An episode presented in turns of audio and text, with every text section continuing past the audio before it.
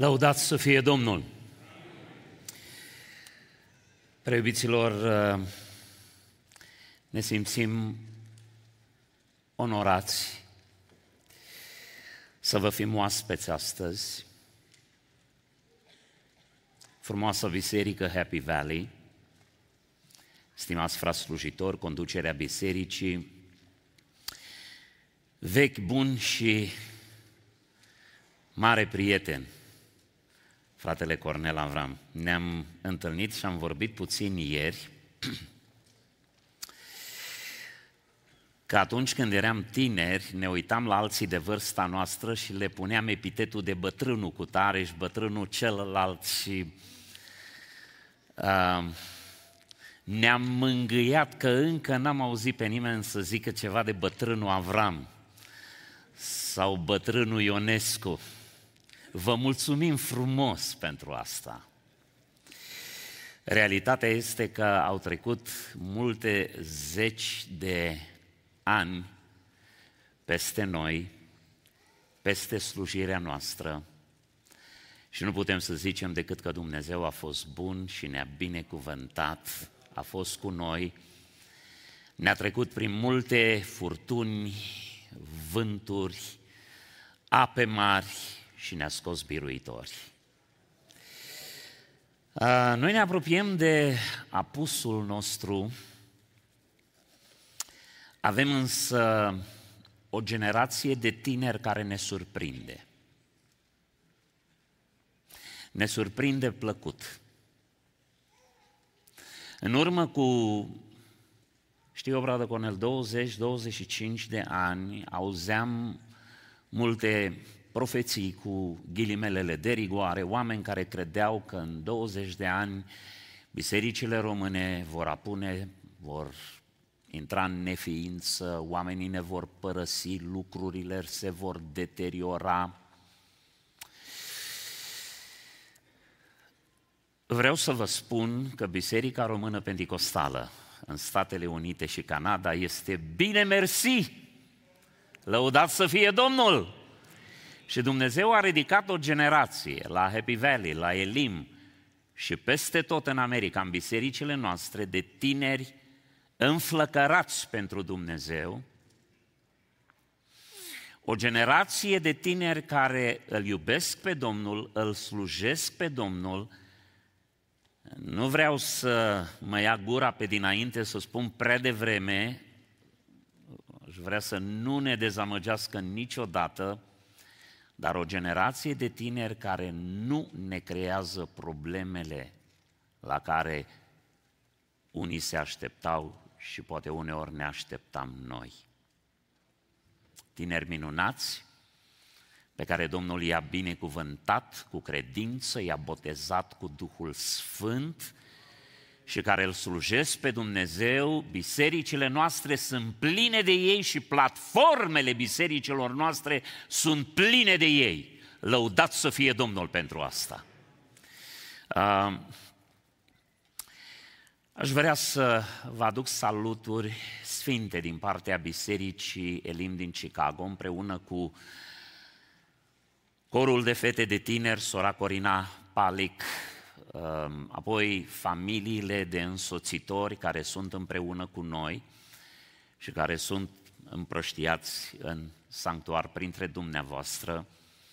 Vă salutăm în numele Bisericii Elim cu harul și pacea Domnului, fratele păstor Adrian Tișe, Ehm, conducerea bisericii. Fratele pastor Doru Gârboan, că i-ați cântat vreo două, trei cântări astăzi uh, compuse de el uh, și apreciem din toată inima. Uh, toți cunoscuții, cei dragi ai dumneavoastră, sunt mulți pe care vă cunoaștem, vă îndrăgim de mulți ani de zile, Chiar dacă ați plecat în Phoenix, Arizona, ați venit la biserica soră, e ca și cum Eh, doar v-ați schimbat domiciliul, dar sunteți toți ai noștri cu noi și noi ai voștri. Ehm, de fapt, și ăsta este adevărul, având în vedere și prezența copiilor noștri și a nepoților noștri aici în Biserica Happy Valley, ne simțim întotdeauna ca la a doua casă. Sincer să fiu, nu schimb Biserica Elim de Chicago pe nimic, după cum fratele Cornel nu dă Happy Valley pe nimic, dar sunteți foarte aproape de top în inimile noastre și din punctul de vedere al relațiilor sfinte pe care le avem. Vreau să spun uh, două vorbe și despre cazul Tyler Moldovan, pentru care noi ne-am rugat cu biserica. Suntem încântați, frate Peter, toată familia Moldovan, toată familia dumneavoastră, de felul în care a lucrat Dumnezeu. Și cred că vreau să spun că unul dintre motivele, Dumnezeu este motivul principal pentru care El este cum este, dar faptul că Dumnezeu a așezat lângă el o soție extraordinară, credincioasă, o adevărată eroină, care îl iubește din toată inima, a contribuit decisiv la progresul lui. Știți că cel mai bun medicament în viață și pentru bolile trupului și pentru bolile sufletului este dragostea. Și mă rog din toată inima ca modelul acesta să reprezinte o provocare pentru toate familiile Dumnezeu să așeze dragostea Lui în noi și în căminele noastre. Amin.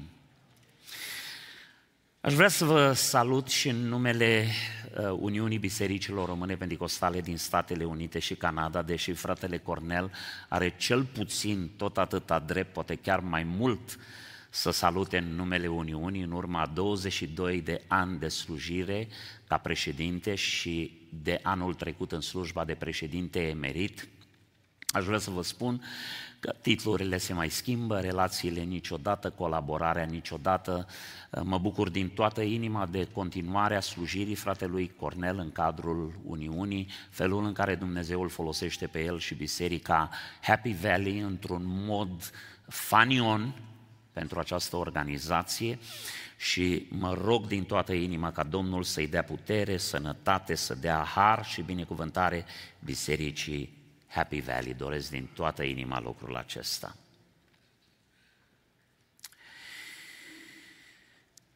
Scumpii mei, uh, aș vrea să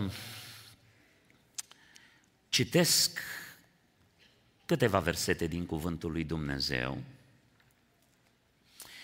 din Evanghelia după Matei, capitolul 24, de la versetul 3 la versetul 14, în dimineața aceasta aș vrea să prezint doar prima parte a mesajului, un context mai general al vremurilor în care trăim, cu niște aplicații mai aproape de sufletele noastre și de practica vieții noastre la serviciul de seară. Dacă nu vă cer prea mult din respect pentru cuvântul lui Dumnezeu, vă invit să ne ridicăm în picioare. Citim din Matei, capitolul 24, începând cu versetul 3.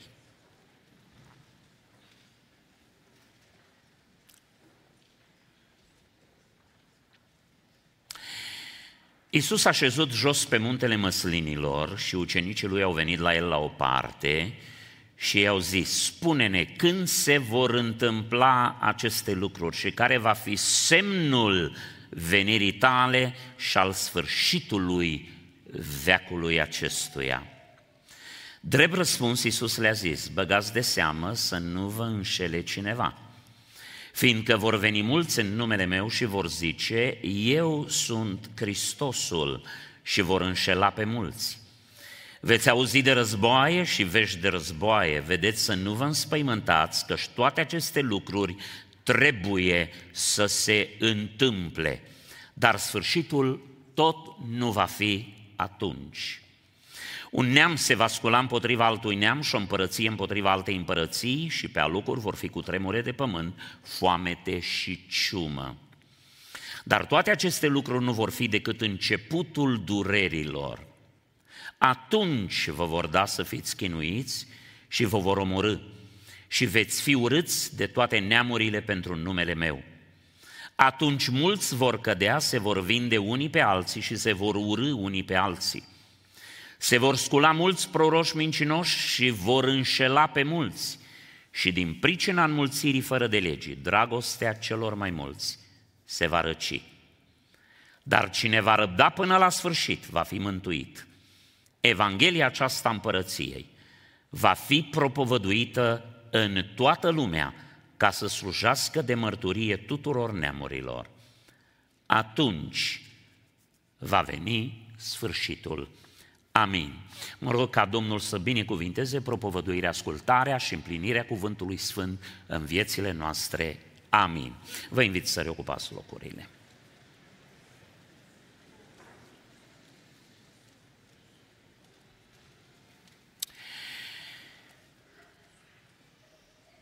Preobiților, vă rog să observați că atunci când Domnul Isus Hristos se separă de mulțimi, merge la o parte și ucenicii îl însoțesc. Pasajul din Matei 24 este răspuns la o, la o întrebare punctuală a ucenicilor. Cu privire la veacul acesta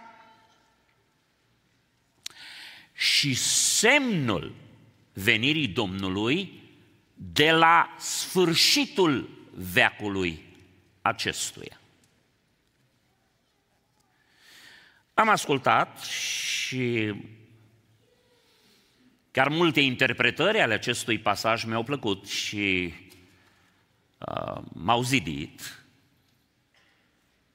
Însă întotdeauna atunci când interpretăm profeția biblică, când interpretăm cuvântul lui Dumnezeu, trebuie să asociem răspunsul cu întrebarea care este pusă.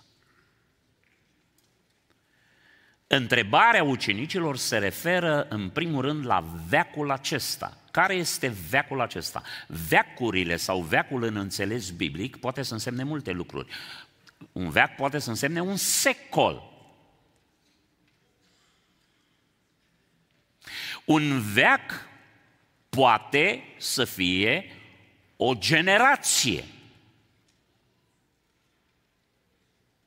Veacul are un înțeles spiritual. Este vorba de veacul acesta de la creație până la sfârșit, alfa și omega, toată această fereastră a materiei, era materiei, de când Dumnezeu a înființat ceva în spațiu și timp, și acest ceva e materie, până când se va intra în eternitate, dincolo de materie veacul acesta și veacul viitor este eternitatea. În același timp, și în pasajul de față, veacul se referă la perioada, la era Harului, pe care a deschis-o Domnul Isus Hristos. Din punctul acesta de vedere, noi, 2000 de ani mai târziu, trăim în aceeași eră, în același veac al Harului ucenicii întreabă, care va fi semnul venirii tale și al sfârșitului veacului acestuia, veacul în care ei se aflau. Ei erau la începutul veacului. Domnul Iisus Hristos încă nu murise, urma să se sacrifice la cruce, urma să învie, urma să se înalțe, urmau să fie botezați cu Duhul Sfânt, împuterniciți și trimiși în toată lumea cu mesajul Evangheliei. Asta este era Evangheliei, asta este era Harului, ăsta este veacul despre care vorbesc ucenicii. Acum, la vremea respectivă, ei nu știau cât va dura acel veac. Foarte posibil că niciunul dintre ei nu avea vreo idee de o sută de ani, nici atât de o mie sau chiar de două. Vă aduc aminte că în biserica primară ucenicii se salutau și vorbeau despre venirea Domnului ca de ceva care s-ar putea întâmpla și se va întâmpla în generația lor. Vă aduc aminte de epistola pe care Pavel o scrie, de fapt cele două epistole pe care le scrie bisericii din Tesalonic. Tesalonicenii au avut o mare problemă. Ei s-au pocăit, s-au pocăit cu multă râvnă, au acceptat persecuția, au acceptat orice, numai n-au așteptat sau nu s-au așteptat să înceapă să moară. Ei credeau că nu va mai fi nicio înmormântare până la venirea Domnului. Că îi va găsi în viață, că se va întâmpla, uite acum, acum. În realitate, toți ucenicii, toți apostolii au intrat în țărână și au încheiat alergarea. Pentru că singurul fără de care nu se poate în Biserica Domnului Isus Hristos este Domnul Isus Hristos. Dragii mei, sfârșitul veacului coincide cu venirea Domnului. Și ucenicii vor să cunoască câte ceva despre acest context, despre această ultimă perioadă, gradație de timp a veacului Evangheliei, a veacului Harului. Și Domnul Iisus Hristos le deschide fereastra profetică și le vorbește despre ultima generație a istoriei. Ascultați! În versetul 34 din Matei 24, după ce descrie toate evenimentele ce se vor petrece în ultima generație, Domnul Iisus spune așa. Versetul 34, adevărat vă spun că nu va trece neamul acesta, asta înseamnă generația aceasta, până nu se vor întâmpla toate aceste lucruri.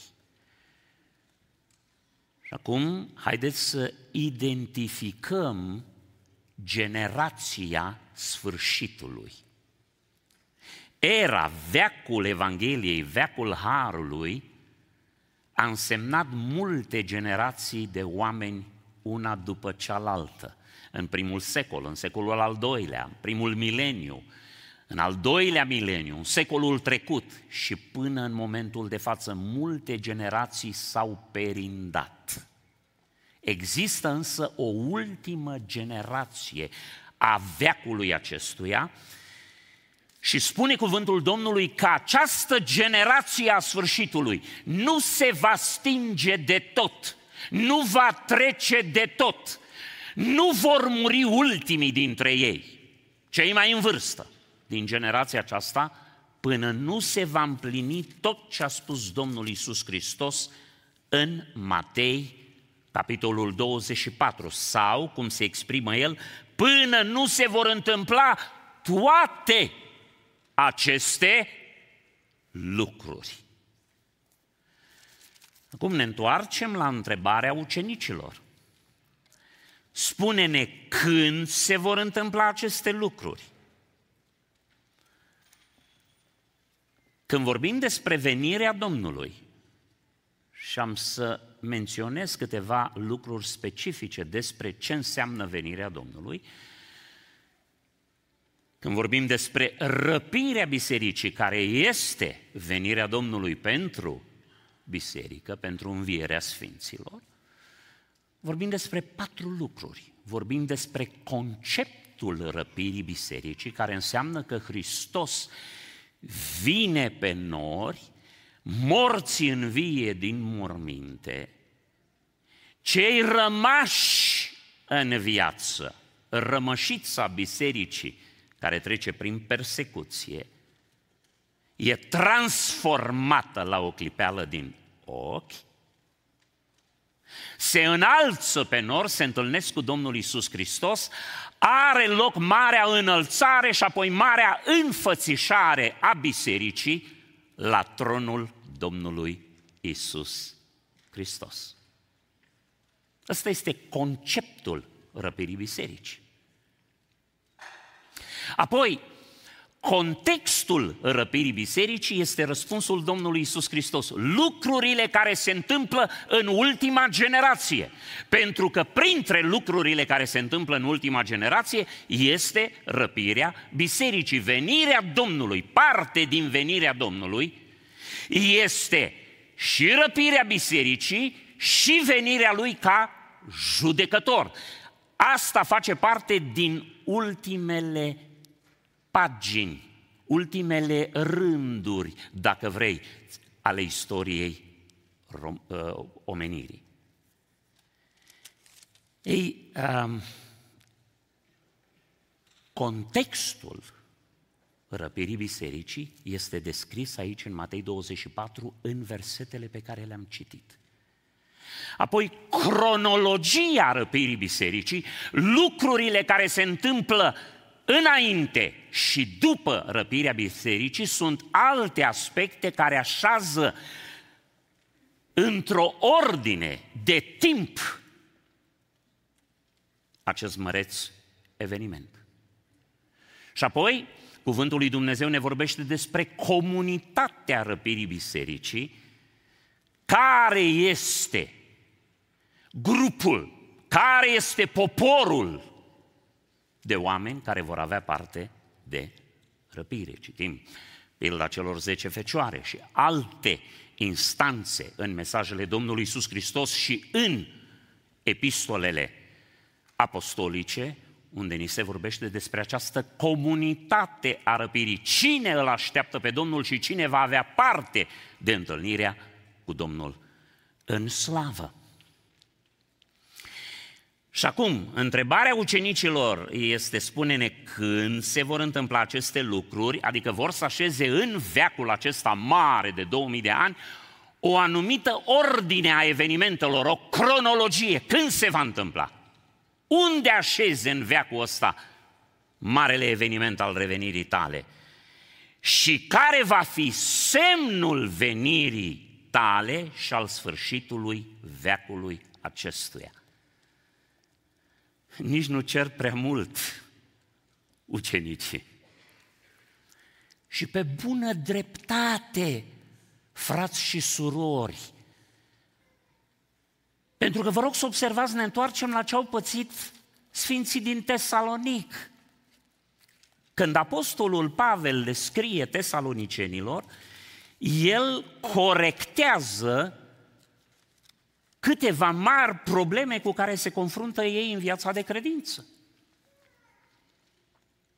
Prima mare problemă, așa cum am menționat mai devreme, este că au început să moară și Pavel le spune, nu vreau să știți, fiți în necunoștință, să vă speriați, să intrați în panică cu privire la cei ce au adormit dintre voi, pentru că nu sunt pierduți. Și vreau să vă spun că cei care vor fi rămas în viață nu vor lua înaintea celor adormiți, ci ei vor învia. Apoi noi toți ceilalți vom fi transformați și ne vom întâlni cu Domnul pe norii cerului. Asta este o mare problemă cu care se confruntă tesalonicenii, moartea celor dragi. O altă problemă cu care se confruntă este persecuția. Știți că Pavel, când scrie prima epistolă, se lipsește de serviciile ucenicului lui Timotei, îl trimite valvârtej în Tesalonic și spune, ăștia sunt prea fragezi, prea sensibili, prea proaspeți în credință. A venit prigoana peste ei, du-te neapărat și întărește să nu se sperie, să nu creadă că Dumnezeu i-a abandonat.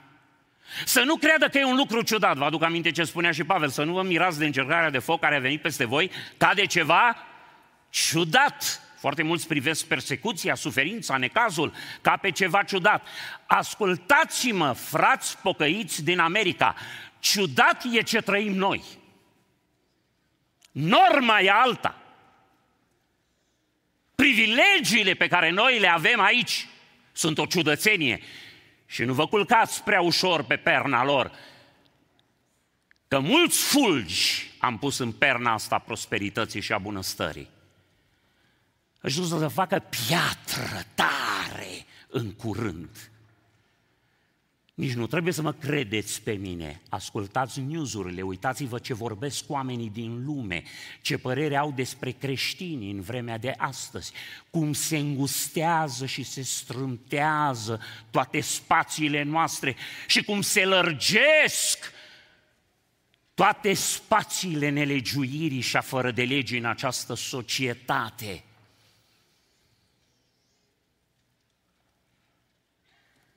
Și a treia mare problemă pe care o au în tesaloniceni, Când au văzut ei că a venit nenorocirea, prigoane, au venit lipsurile, ei au confundat suferința și persecuția cu mânia lui Dumnezeu.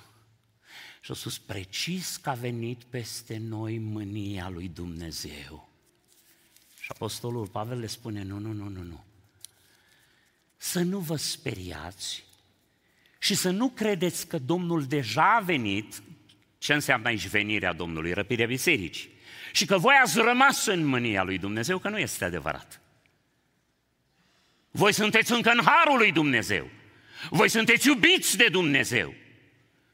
Sufletele voastre sunt în mâna lui Dumnezeu. Dumnezeu nu v-a părăsit. Ce se întâmplă cu voi e ceva normal. Plătiți prețul pentru credința voastră, așa cum o fac și frații voștri în lume, care trec prin aceleași necazuri ca și voi, le spunea Petru, fraților. Acum ascultați ce spune aici cuvântul Domnului.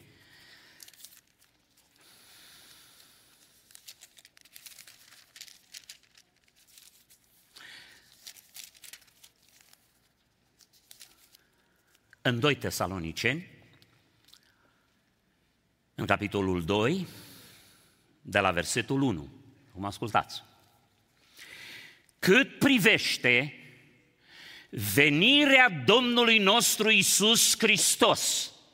Observați aceeași terminologie ca în întrebarea ucenicilor din Matei 24. Când va fi venirea ta, semnul venirii tale. Dar aici Pavel introduce ceva specific despre venirea Domnului și zice și strângerea noastră la oaltă cu El. Now, cum traduceți dumneavoastră strângerea noastră la oaltă cu El? Eu traduc răpirea bisericii. Cum vom fi noi, biserica, strânși la oaltă cu El? Prin răpire. Și Pavel spune, cât privește venirea Domnului nostru Isus Hristos și mai specific răpirea bisericilor, vă rugăm, fraților, să nu vă lăsați clătinați așa de repede în mintea voastră și să nu vă tulburați de vreun duh, nici de vreo vorbă, nici de vreo epistolă, ca venind de la noi, cineva se pare că s-a pus pe scris și s-a semnat Pavel. Ca și cum ziua Domnului ar fi și venit chiar. Acum, când vorbim de strângerea noastră la oaltă cu El, vorbim de răpirea bisericii. Când vorbim de ziua Domnului, vorbim de mânia lui Dumnezeu, vorbim de ziua de răzbunare a lui Dumnezeu, că Dumnezeu a hotărât un an de îndurare și o zi de răzbunare. Și acum le spune ucenicilor din Tesalonic cât privește venirea Domnului, care înseamnă două lucruri. Răpirea bisericii și răzbunarea lui Dumnezeu.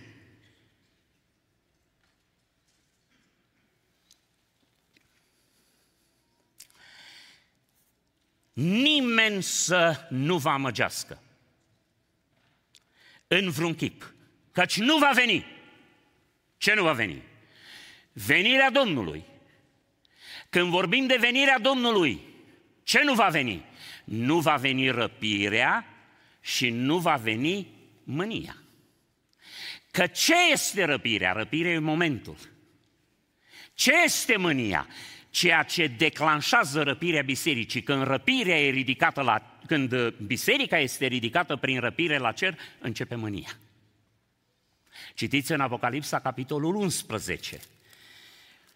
Și ascultați ce spune aici cuvântul Domnului.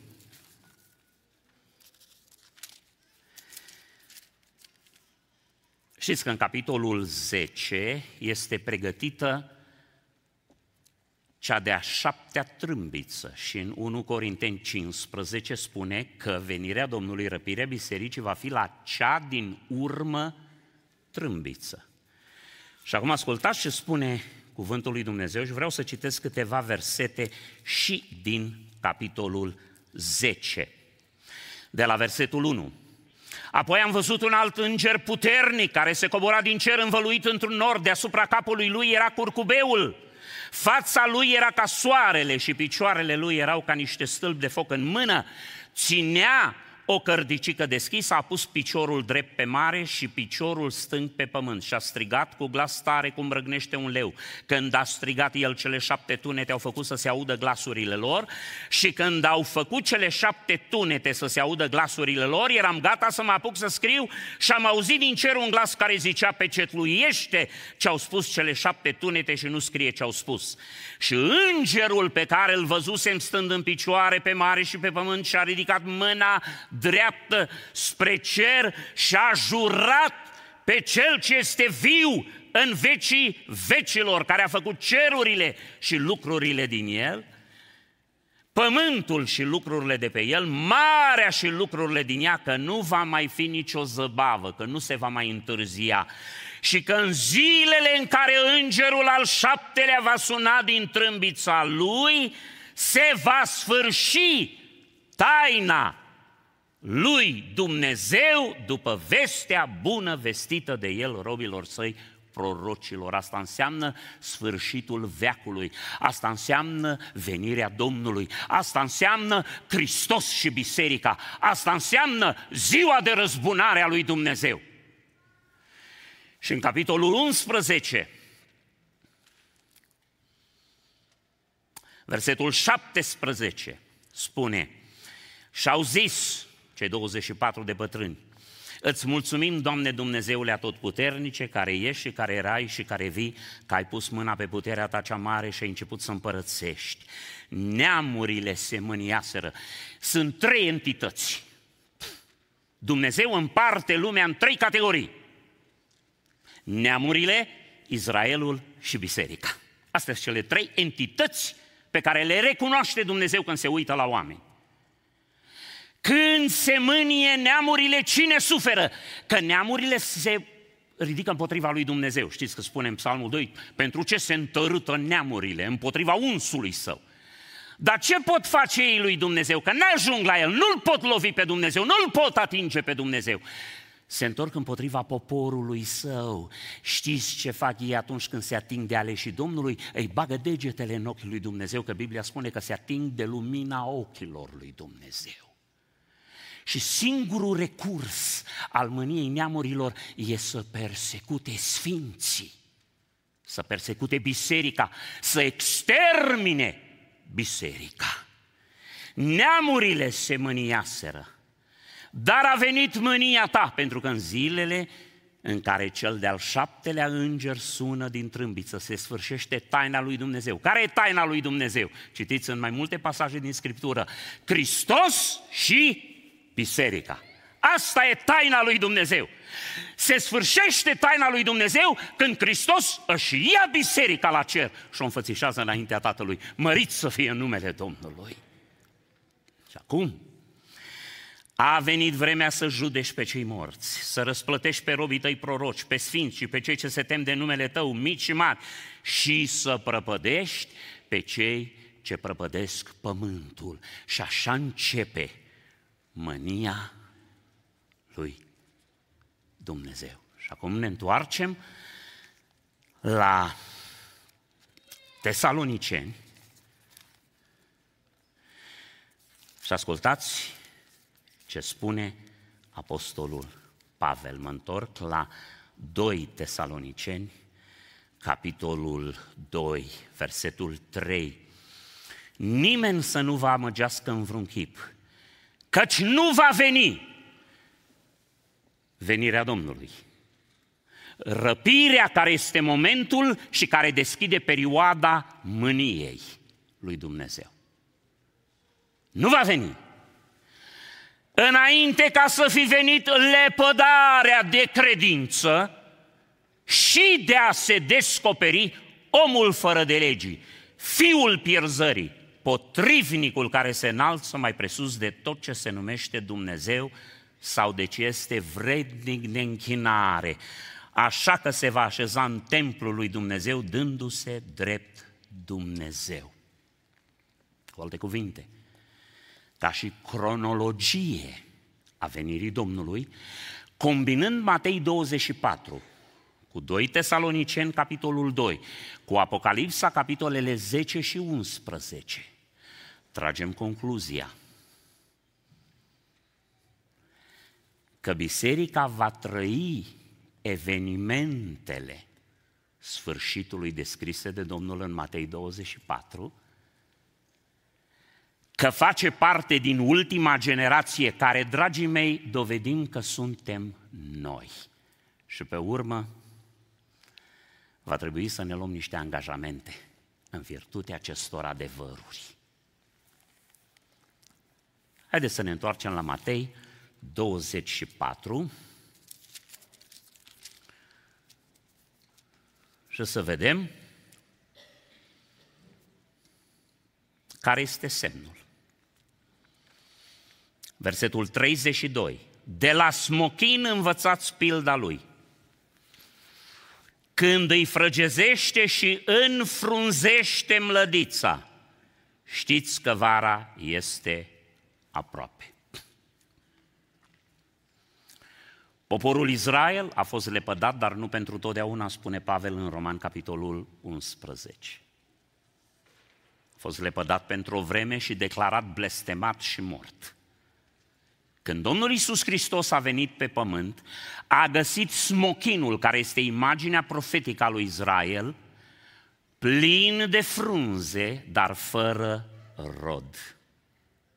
Asta înseamnă frunzele că e viu din punct de vedere al entității sale, ca stat, ca țară, dar este gol de roadele pe care le cere Dumnezeu. Știți că spunea, zice, am să aleg un alt popor care va aduce roadele cuvenite. Când Domnul a blestemat smochinul, l-a blestemat pentru că avea frunze, dar n-avea roade. Poporul Israel, când a venit Domnul Isus Hristos în lume, zicem noi în anul zero, poate să fi fost minus sau plus câțiva ani, că aici e de ruta celor care vor să afle ziua și ceasul în care vine Domnul. E destul să știm doar vremea, nu ziua și ceasul. A găsit Israelul plin de frunze, ca stat, dar fără rod. Pentru asta l-a blestemat. Și în anul 70, Ierusalimul a fost ars și ras. Templul a fost distrus pentru că slava lui Dumnezeu deja părăsise templul. Dragii mei, templul fără slava lui Dumnezeu e un morman de pietre. După cum ființa mea și a ta, fără Duhul lui Dumnezeu, este o masă de carne și de oase și de sânge, fără nicio valoare. Ceea ce dă valoare, ceea ce face din noi templul lui Dumnezeu, e Duhul lui Dumnezeu care locuiește în noi, slava lui Dumnezeu care locuiește în noi.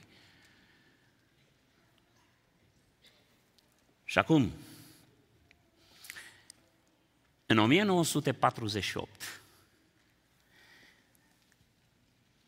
smochinul a frăgezit și i-a înfrunzit mlădița, ca din morți. Și știm că vara este aproape și nu va trece această generație care a început în 1948, imediat după al doilea război mondial. Când Domnul Iisus Hristos vine a doua oară, va găsi din nou frunze, dar nu va găsi roade decât la o rămășiță, spune cuvântul lui Dumnezeu, care va fi salvată din Israel. Anticrist va întoarce armele împotriva bisericii, până la punctul de exterminare. De aceea Pavel spune, noi cei ce vom fi rămas. Rămas de la ce? Rămas la sfârșitul veacului de la marea cernere și prigonire. Și apoi se va întoarce împotriva femeii, spune, și anume împotriva rămășiței ei, Israelul în mare parte va fi exterminat, dar va rămâne rămășița protejată de Dumnezeu în pustie. Zice, se va duce după femeie să facă război cu ea și anume cu rămășița ei. Apocalipsa 12. Și acum, foarte scurt, sfârșitul veacului acestuia. Cum îl descrie Domnul în Matei 24? Este un timp al conflictelor. Conflicte între națiuni. Un timp al catastrofelor, cataclisme naturale, crize economice, ciuni, pandemii. Un timp al confuziei, apariția Hristoșilor falși, apariția învățăturilor și prezicerilor false, apariția știrilor false. Aș vrea să fac o paranteză. Să știți că nu întotdeauna un om care vine și zice eu sunt Isus Hristos este un Hristos mincinos, ci un om care propovăduiește un Hristos fals. Recent am fost șocat mișcarea aceasta uh, de regenerare apostolică a mișcării apostolice, care este o titulatură falsă.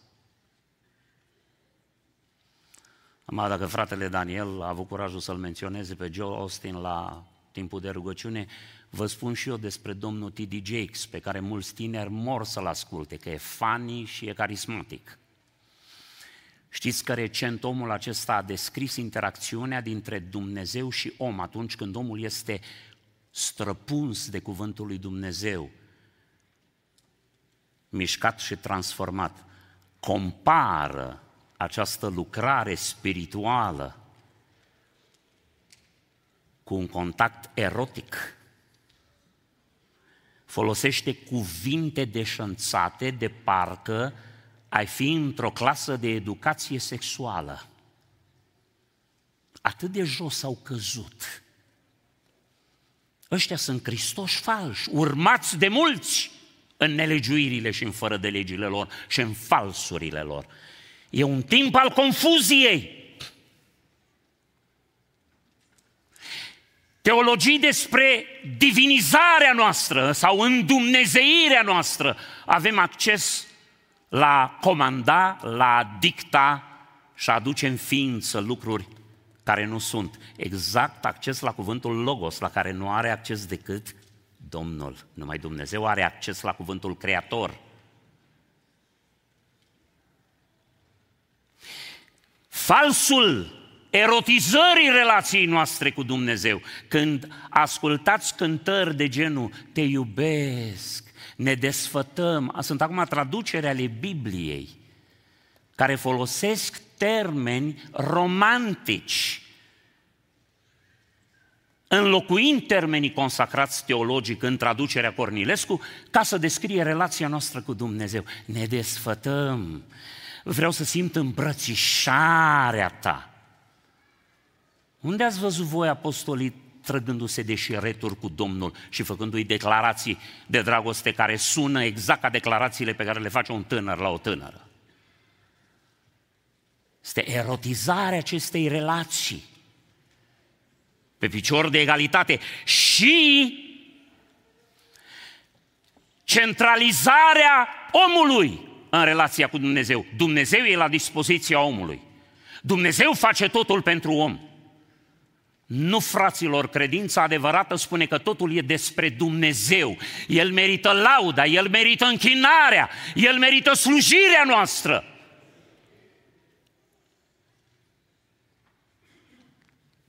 Nu e totul despre noi, e totul despre El. Suntem privilegiați că ne-a dat posibilitatea să stăm la picioarele Lui și ne-am mântuit. Un timp al confuziei, un timp al cercetării, propovăduirea Evangheliei până la marginile pământului și un timp al cernerii. Ia ascultați cum sună pasajul din Matei 24. Băgați de seama să nu vă înșele cineva, fiindcă vor veni mulți în numele meu și vor zice eu sunt Hristosul și vor înșela pe mulți. Veți auzi de războaie și veți de războaie, vedeți să nu vă înspăimântați că toate aceste lucruri trebuie să se întâmple, dar sfârșitul tot nu va fi atunci. Rețineți cuvântul atunci. Un neam se va scula împotriva altui neam și o împărăție împotriva altei împărății și pe alocuri vor fi cu tremure de pământ, foamete și ciumă. Dar toate aceste lucruri nu vor fi decât începutul durerilor. Versetul 9. Atunci, observați diferența, nu va fi atunci, atunci, când atunci, când începe marea cernere, când biserica este în așteptarea stăpânului, când Anticrist se declară Dumnezeu în templu, când neamurile se mânie, atunci vă vor da să fiți chinuiți și vă vor omorâ și veți fi urâți de toate neamurile pentru numele meu. Pasajul acesta, și cu asta vreau să închei, ne prezintă două aspecte de ordin global. Unul se numește prigoană, persecuție globală. Acum nu e globală, e pe alocurea, în anumite țări. Atunci va fi o persecuție globală, pentru că un domnitor global, stăpân al întregului pământ, căruia îi se închină toată lumea, va lansa o campanie globală de exterminare a sfinților. Și mai e un lucru global, evangelizarea. Vreau să felicit Biserica Happy Valley, că s-a gândit nu numai la România, s-a gândit la Africa. Să vă binecuvinteze Domnul Isus. Când am îmbrățișat misiunea televiziunii Credo, e pentru că am considerat că acest înger care cu treieră cerul va stropi întreg pământul cu mesajul Evangheliei. Este o viziune de ordin global. Dacă creștini din primul secol n-aveau mentalitatea globală a evangelizării, românii n-ajungeau niciodată la mântuire.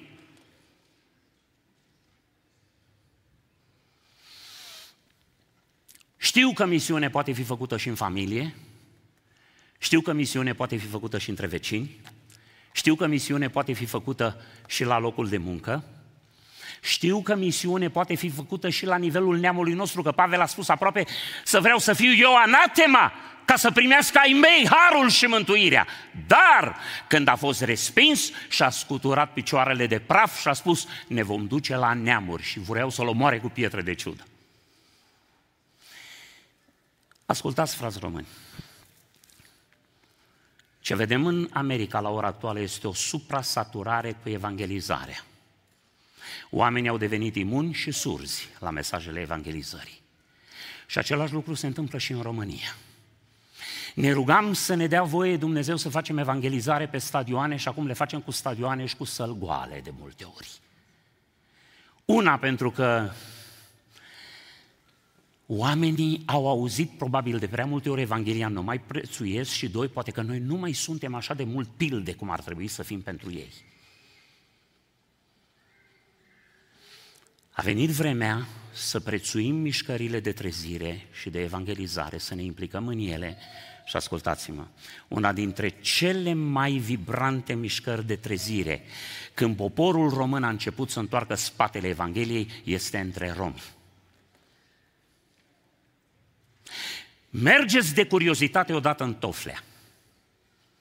By the way, frate Cornel, am lansat un apel la toate bisericile Uniunii să facem o strângere pentru unul dintre pionierii, pastorii principali ai acestei mișcări, fratele Ioniță, care este grav bolnav în nevoie de transplant și am vrea cu toate bisericile să intervenim și să-l ajutăm, pentru că acest om e un mare bărbat al Evangheliei. Prin el sute și mii de oameni s-au întors la Dumnezeu și prin revelații și prin mari minuni pe care Dumnezeu le-a făcut. Intrați într-un sat, într-o localitate, unde mai bine de 8.000 de roni l-au primit pe Dumnezeu. Nici poliția n-avea curaj să intre acolo. plin de ocultism. La ora actuală merg singur noaptea pentru că e satul plin de pocăiți. Același lucru se întâmplă în Slobozia Bradului și în alte comunități de romi. Că dacă românii nu mai vor să se pocăiască, Dacă românii resping Evanghelia, știți ce le-a spus Domnul fariseilor și cărturarilor? Voiau înainte curvele și vameșii. Voi rămâneți de căruță și ei intră în împărăția lui Dumnezeu primii. Mă rog lui Dumnezeu să deschidă un nou foc de credință, de regenerare spirituală în așteptarea Domnului. Pentru că marele semn al bisericii e Israelul, dar marea provocare a bisericii este Evanghelia la orice făptură în toată lumea. Să ne ajute bunul Dumnezeu. Amin.